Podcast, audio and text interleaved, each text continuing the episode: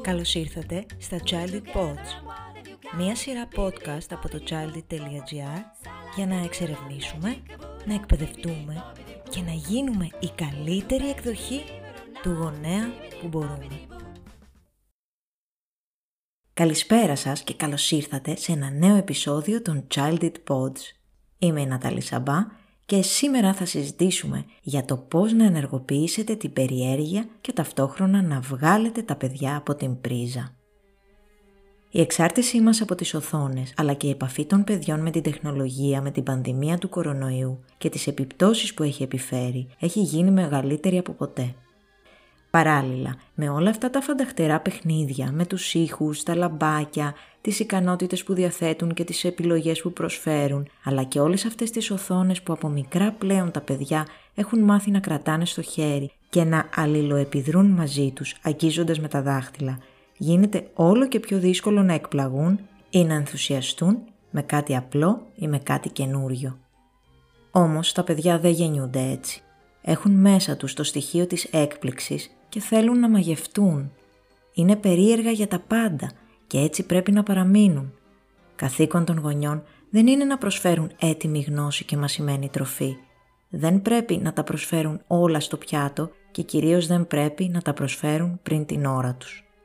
Αν διαθέσουν οθόνες στα παιδιά από πολύ μικρή ηλικία, αν τα μοιήσουν στον θαυμαστό κόσμο του ίντερνετ και αν έχουν πολλές ώρες στην τηλεόραση αναμένη σε χώρο όπου βρίσκονται τότε θα τα εκθέσουν από πολύ νωρίς σε πληθώρα ερεθισμάτων που θα προκαλέσει υπερδραστηριοποίηση των νοητικών λειτουργιών τους.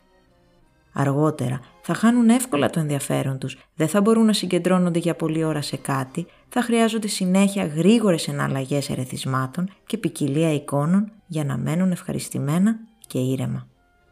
Διατηρήστε το στοιχείο της έκπληξης, μάθετε τα να ξαφνιάζονται, να παρατηρούν, να είναι ανοιχτά και να βλέπουν το μαγικό και το όμορφο όπου και αν συμβαίνει και όχι μόνο μέσα από μια οθόνη.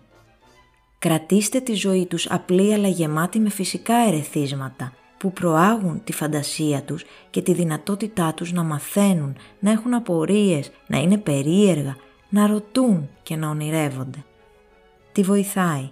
Η επαφή με τη φύση βοηθάει να μάθουν να ακούν και να ξεχωρίζουν τους διάφορους ήχους, τα χρώματα, τα έντομα, τα πουλιά, τα φυτά και τα δέντρα που συναντούν σε ένα πάρκο, σε ένα δάσος, στη θάλασσα.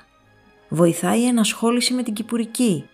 Βοηθάει επίσης η μουσική και το ραδιόφωνο, το τραγούδι, ο χορός.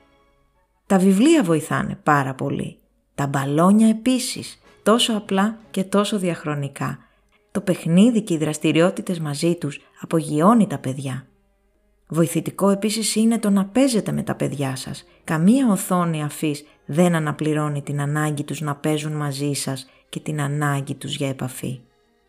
Οι φούσκες βοηθάνε, τα ξεσηκώνει και τα ενθουσιάζει από μωρά. Διατηρήστε αυτόν τον ενθουσιασμό. Τα χρώματα και η ζωγραφική επίσης. Όσο πιο μεγάλη επιφάνεια τους διαθέτετε, και όση μεγαλύτερη ευκαιρία να λερωθούν και να δημιουργήσουν χαμό, τόσο πιο άνετα θα νιώσουν να ξεδιπλώσουν το ταλέντο τους και τόσο περισσότερο θα το ευχαριστηθούν.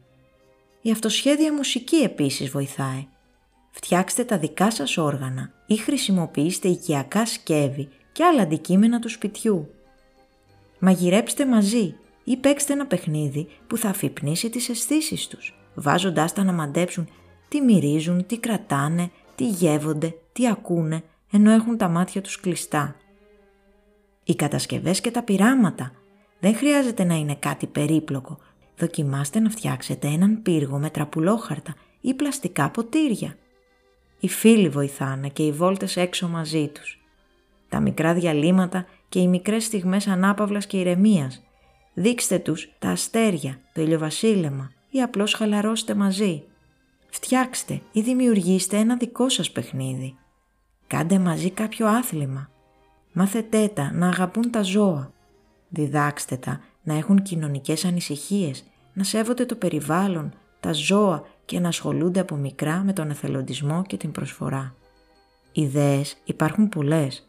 Ωστόσο, είναι σημαντικό να λάβετε υπόψη σας ο πλούτος των ερεθισμάτων στον οποίο θα εκτεθούν τα παιδιά σε μικρή ηλικία να μην υπερέχει ούτε να υστερεί των νοητικών αναγκών τους και του ρυθμού ανάπτυξής τους και κυρίως τα ερεθίσματα αυτά να είναι επιλεγμένα με προσοχή ώστε να έχουν μακροπρόθεσμα και χρήσιμα ωφέλη για την υγεία και την ψυχική τους πληρότητα.